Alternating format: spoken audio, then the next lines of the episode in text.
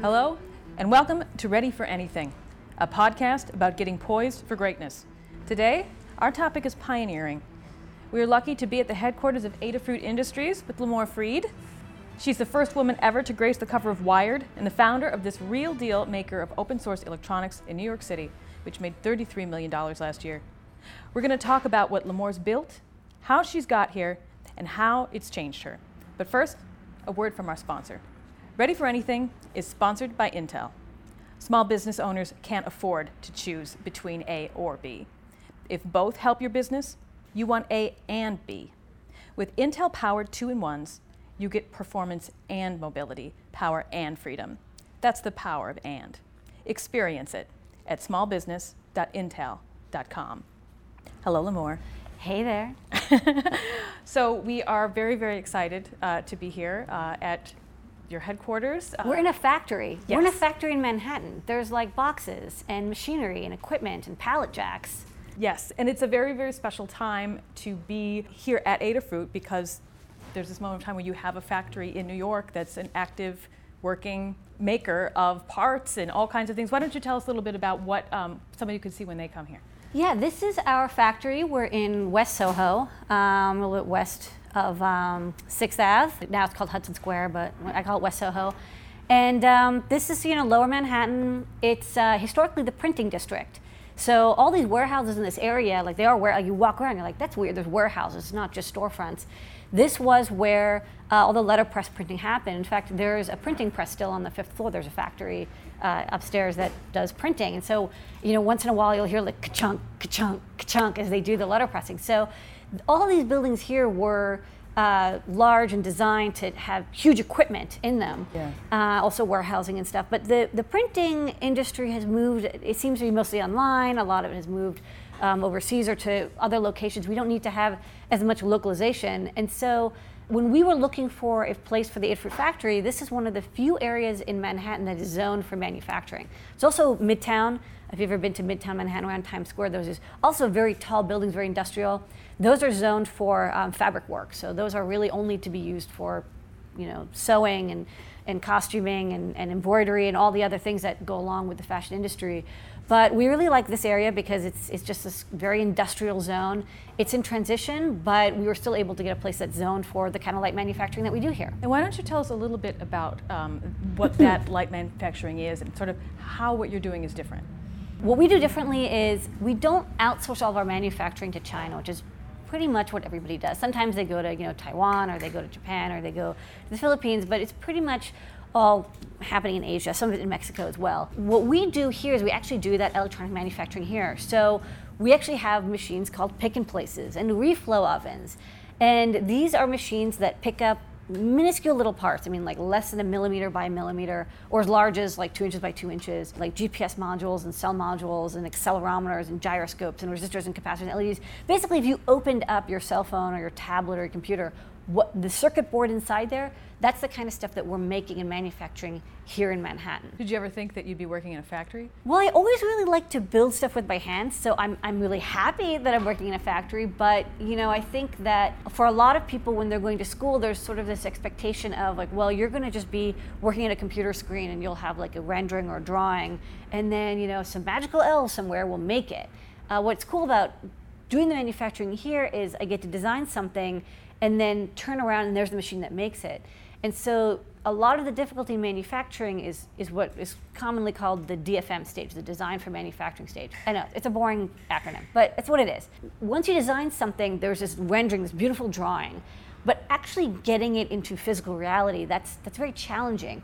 And if you don't know the quirks of the machines, that's where you get like kind of caught up. You don't realize, oh, there's yield and there's mistakes and it can't be that precise or it scratches it sometimes. So being right next to the machine as an engineer means I can revise and adapt so quickly. If something isn't working out on the equipment, I know instantly, not like two, three weeks later, as is pretty common if you outsource manufacturing. Yeah, that becomes really sort of an instrument that you learn to play. Exactly. Like Yeah. you know that you know that every every feeling and tweak and what it can do and how fast and and so that is really important to us because you know we are here in Manhattan and you know everybody of course comes in and the first thing they say is like why aren't you in New Jersey or like you know Connecticut or Pennsylvania. This is so expensive. You're in Manhattan. You are in the most expensive place. Like this makes no sense whatsoever.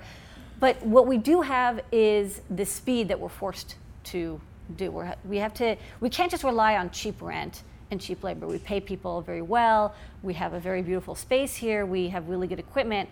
But that means that we have to be very fast. We have to do a very good job. We have to very, have, have very high quality.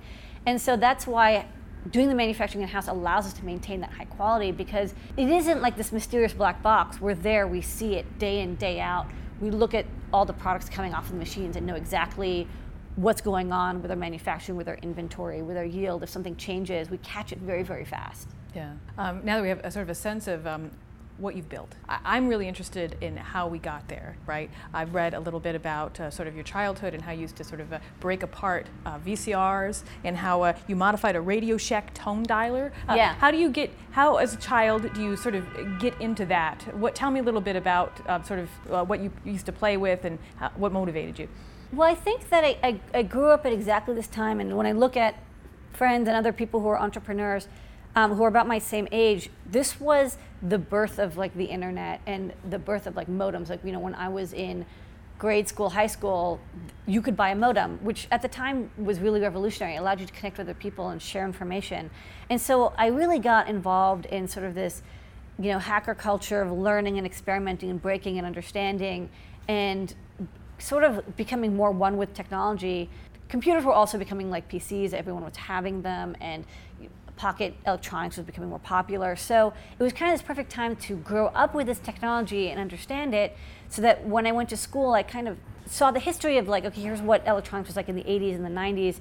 Well, I'd like to bring it back to how it used to be and what lessons can I take from from my earlier childhood experience of, with electronics that was less glossy than it is now and sort of reintroduce that. Mm-hmm. Yeah. Let's let's talk a little bit about that. So so breaking apart a VCR, mm. right? Taking it apart piece by piece. What's what's that experience like, and, and what does it do creatively? What does it spark creatively for you as a, as a kid? What was it? What was interesting about it? Well, I think that, and I still take stuff apart. I mean, what's funny is, you know, if you look at like the most popular um, like blog posts on Engadget or whatever, it's always the teardowns. You know, people actually do like to see what's inside their electronics and, and gadgets. I think that you know, electronics more than almost any other kind of technology is it's encased, it's in a box, and there's sort of the input, the output. There's the button and the display, and then there's a headphone jack, but there isn't. You, there's no explanation of what it is. It's just like, well, this records a TV show, or you know, this plays your music, but it doesn't explain how and why. And for me, I want to know why, and I think a lot of people do. Like they they want to know, like, well, how does this locate myself anywhere in the world. Like that's weird. How does GPS work? People want to know that stuff. And so that's kind of what I'm trying to do is like show people how they can understand that stuff that they're curious about because like people are curious. We're curious animals. Yeah, yeah. It, it just strikes me that um, just like uh, someone who like plays a musical instrument, right? You sort of learn the limitations of a violin. You learn the limitations of your own body. Say if you're playing a piano, right? Mm. Um, if you were playing with circuits, you sort of understand okay, this worked or I didn't put this piece in the right way. You sort of understand um, the, the limits of the uh, materials. Yes, there's definitely materials. Just as somebody who works with, you know, wood or paint or clay or stone, you know, they understand the difference between working with copper or brass or concrete or, you know, balsa wood or pine. All these materials have there's pros and cons to all of them and when you're engineering it's, it's basically basically the same thing. Engineering sort of grew out of that right? You're you decide well which module which interface which circuit should i use which design and how does that trade off with price and performance and capability? And so it is a little bit of like this juggling game where you're you're sort of taking all these ideas and you're trying to form them into a cohesive design element. Much like you know if you're if you're sitting down and you're improvising at a piano you know you tried a couple chords and you're like okay that went well with that but how can i string that into a, a feeling?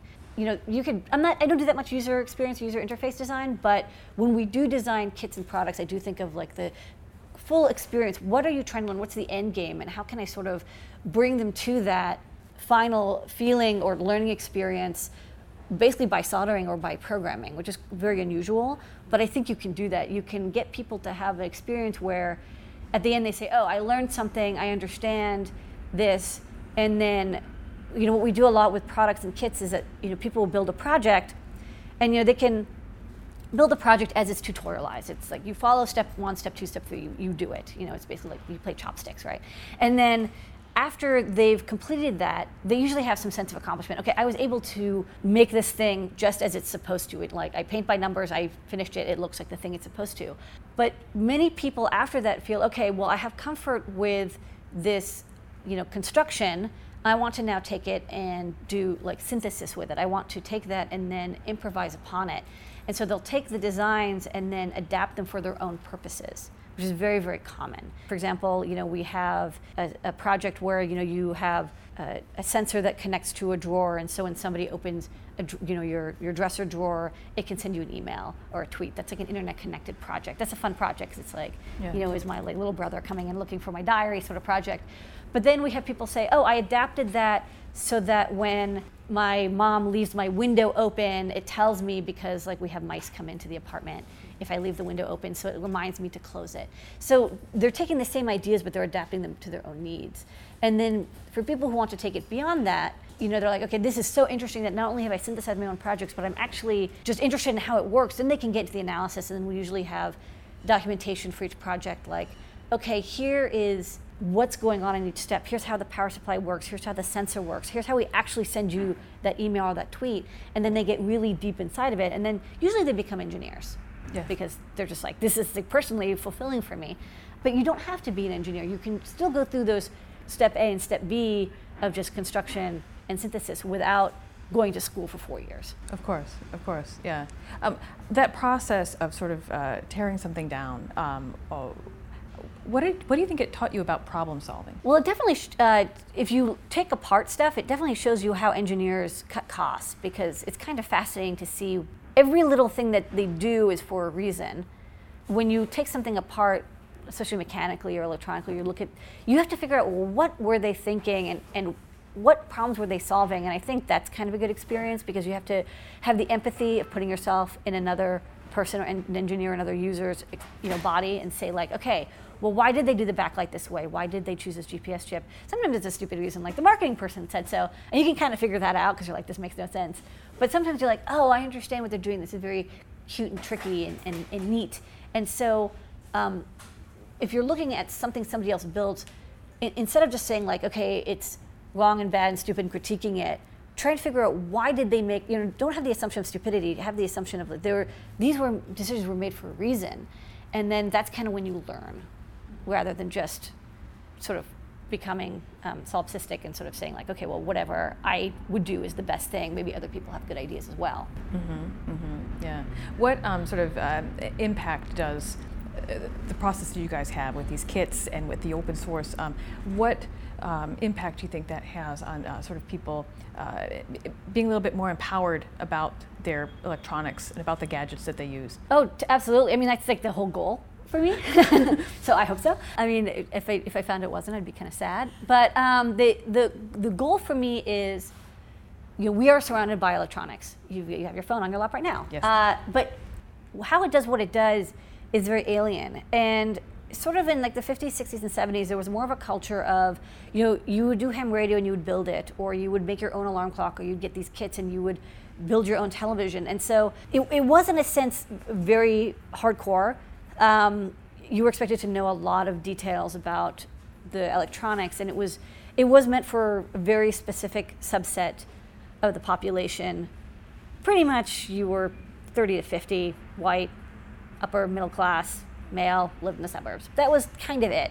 I mean, I'm sure there was other people, but that was you could tell. I mean, I have like at uh, old catalogs and magazines, and then you're flipping through the photos, and you're like, yep, yep, yep, like building your home sure. stereo system. Like I see exactly what this is aimed for. Well, guys in, in short uh, sleeved shirts and the skinny ties. Oh yeah, no, there's actually there, I swear there was one ad where like the guy's working on his home stereo and their like wife comes in with a pot roast and it says like, finish your home stereo before like your wife has dinner ready. And i'm like wow this is awesome. It's very convenient. I would love that. That would be great. Uh, but i think that you know and then we had a little bit of a, a, period of time where there was a lot of consumer electronics. You know the 80s was a very strong consumer electronics period like PCs and, and the internet and all that stuff in the 90s as well. But what's interesting is that all of this technology that allows us to make cell phones and computers and laptops these sensors and these batteries and these technologies, like everything became really, really cheap. So the kind of projects that you could build in the 50s were basically like, okay, you built like an AM radio, or you could build like a simple television or a stereo, and that was kind of it. Like there wasn't really much else you could do. Like they, I mean, you had projects, but they were very limited. There was like this kind of tube amp and that kind of tube amp.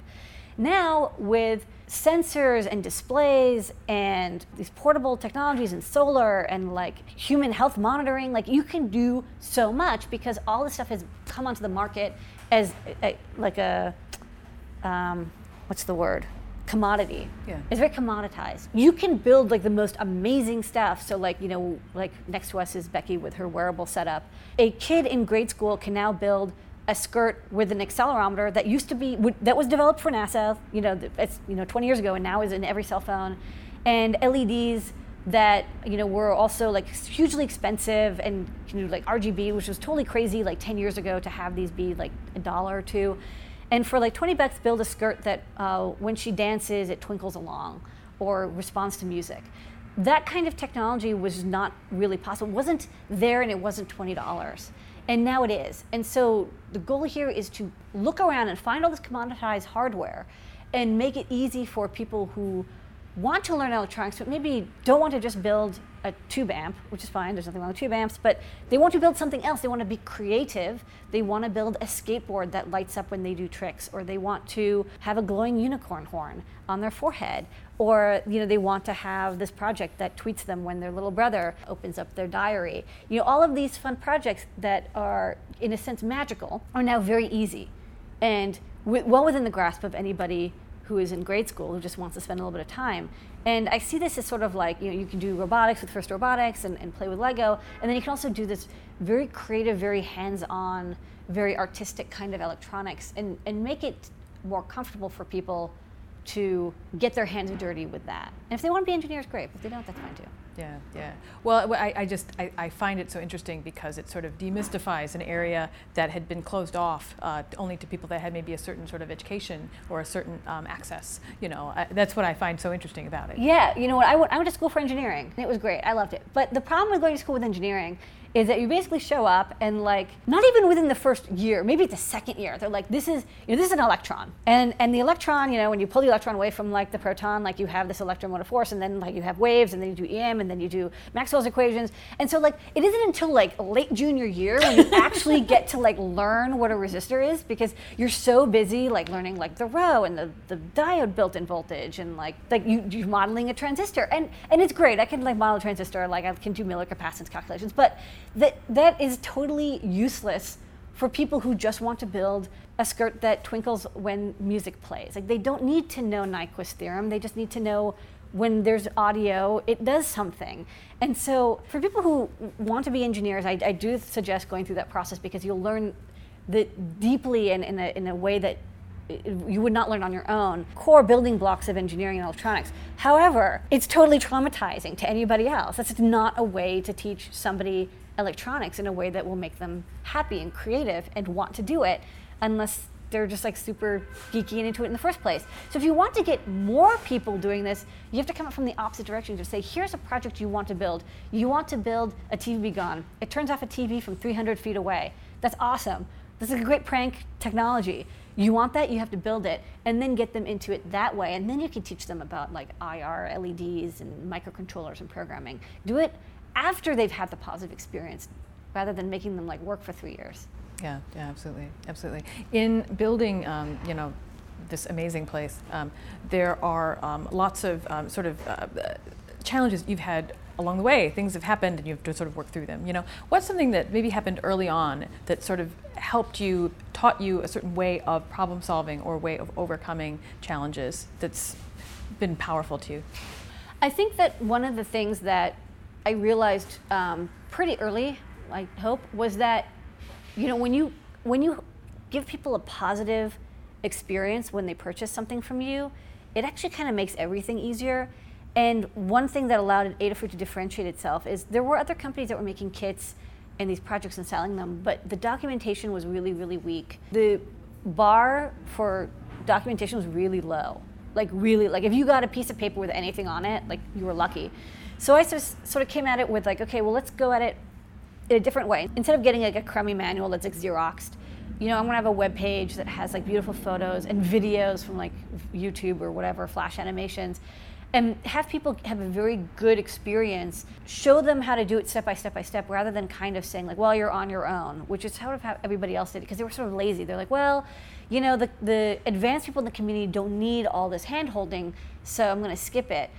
Instead, we kind of went the opposite direction. We said, okay, we're going to do tons of hand holding, and that allowed us to reach way more people and create a bigger market. Like we, we made the pie larger. Mm-hmm, mm-hmm, yeah. Um, let me talk about your cell phone, right? Okay. So, I mean, your lack of your cell phone. I don't right? have a cell phone. I know. So But I have a cell phone jammer. Yes, for your your uh, thesis project. Yeah. Yes. Tell me about not having a cell phone in this modern world in New York uh, in 2015. How do you operate differently? How does it? How do you think you're, you're you think differently because you don't have a cell phone? I don't really know because I don't have a cell phone. You see folks like me with this in their laps, and yeah. I totally see the benefit of a cell phone. Like, don't get me wrong, it's it's great, but phone calls are very disruptive. I find that I don't really need a cell phone because people who want to talk to me, usually they can schedule it and they can come by, and then you know I can call them on a landline or something, or I can I can borrow a cell phone. But I I just feel like I'm like less distracted. I just have like one method of communication, which is email. It allows me to at least stay focused. I can kind of put it away because the most important thing is I have to be able to focus on engineering and designing a product, and I need like four to six hours of just absolutely no distraction, just like pure focus. And it's very, very hard to get that if there's something shiny that's always there. Yeah, yeah. I guess what strikes me about it is that um, it's a different way to go uh, about your day, right? You're thinking differently, you know, and I guess that to me that gets into the pioneering aspect of it, where it's like looking at the world differently and giving yourself the space to work in it differently. I mean, am I just making too much of that? No, I mean, I think that being able to, um, giving yourself the ability and space and having the compassion to let yourself focus on something is su- super key. And a lot of people don't let themselves have that. Also, it's kind of like cheating because I have a cell phone. Nobody expects to call me or text me. You know, like if there's the expectation of like I texted you, you didn't reply, that's a problem. But if there's no expectation of it, then people just don't do it. They just learn to move around it. Sure. When what's a trait that you think um, has sort of helped you both build this place and sort of uh, plan for the future? I think the the action that really makes Adafruit work right now is we hire and promote from within. And so people who come into Adafruit, they work usually in shipping or gathering, or they do um, some of the you know the hourly work they do, the beginner work. They get acquainted, and familiar with what we do here, with the words we use, like the folk knowledge that every company has, even if it's documented. There's just like, oh yeah, that's how the shipping system works, or yeah, that label printer always does that sort of sort of knowledge. And then you know, then we slowly and surely promote them into management positions or positions where um, they're team leads or they take on their own departments. And so we don't have the this cold water shock that I see a lot of companies go through when they bring in outside consultants or outside MBAs. Nothing wrong with MBAs; they're wonderful. But you know, what I'm talking about they they don't come in and sort of like splash cold water on everybody and, and put everybody into shock. Uh, instead, it's it's a sort of gradual movement like oh yeah that person was in fab and now they're leading like the production scheduling. That makes a lot of sense. You know they've done this. They know what the work is like. They know what to expect and they're part of this team and this family. And surprisingly few companies i see do that. They always seem to want to do executive searches. And that's very unusual to me because like how can you bring somebody in who used to sell orange juice and now they're going to be selling clothing. I mean, maybe there's some similarities there, but to me that's very alien. Like it doesn't seem to make sense. Like we have a very good thing going here. We should have the people who are doing well rise up and take on more responsibility. And that's made the company so stable because it's, it's so familiar. Everybody knows everybody. The, there's no surprises. There's no shock and awe on a day-to-day basis there's no like totally crazy ideas of like oh let's like outsource all of our shipping it's like wait what like no we went through this you haven't been here for the many years we discussed this and we said no and here's why like we don't have to reintroduce all this information over and over again Sure. There's that thorough familiarity, much like with taking a part of VCR. It's like you sort of you understand it. You know how it works. You know how it walks and talks. You know. Yes. Yeah. Yeah. Absolutely. it's not really a trait a trait, no, but it's sort of a way of a way of A being. way of being. Yes, a way of walking and talking. Yes. Okay. Yeah, absolutely. Well, uh, we, uh, we are actually um, out of time, Limor, Okay. uh, but um, I want to thank you very much for uh, everything. for It was insights. wonderful to chat with you. It's wonderful as always. Um, we're, so pleased to be here. Um, uh, thanks so much for opening up your factory. And um, uh, to listen to more podcasts from this series, find us on iTunes, Stitcher, and follow us on SoundCloud. And before we go, one last word from our sponsor. Ready for Anything is sponsored by Intel. Small business owners can't afford to choose between A or B. If both help your business, you want A and B. With Intel powered two in ones, you get performance and mobility, power and freedom. That's the power of and. Experience it at smallbusiness.intel.com.